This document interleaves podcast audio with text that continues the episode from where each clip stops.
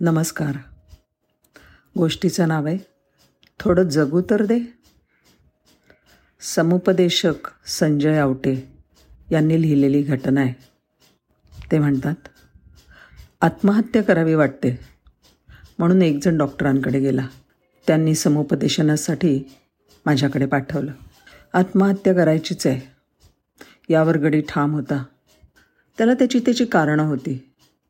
अगदीच तकलादू नव्हती.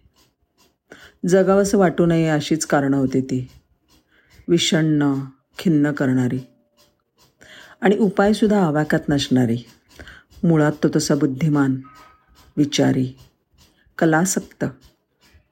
पन्नाशीच्या उंबरठ्यावरचा. पण अशा वळणावर होता की आता जगाचे निरोप घेणं अधिक सोयीचं. आगामी काळ फारच कठीण.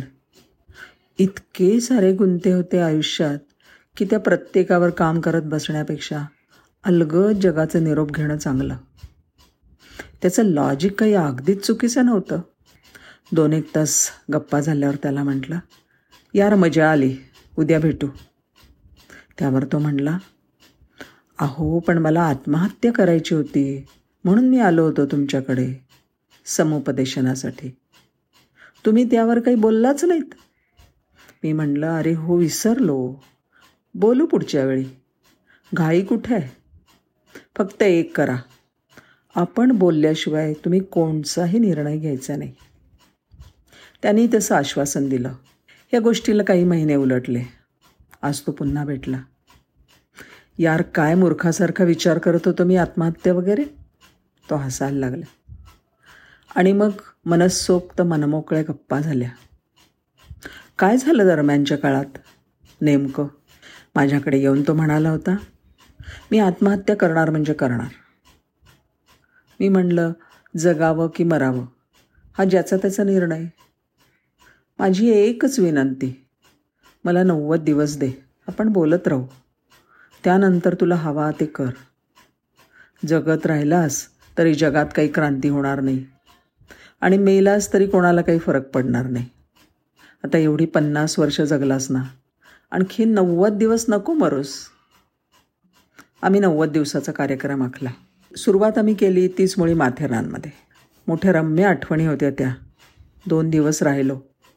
त्याला आवडणारी वाईन मासे भरपोट खाल्ल्यावर झोपी गेला. हिवाळ्याचे दिवस होते. सकाळी सकाळी धोक्याच्या दुलईत पहुडलेलं माथेरान आणि शांत तळ्याकाठी निशब्द बसलेलो आम्ही. आनंदानुभव घेऊन आम्ही परतलो.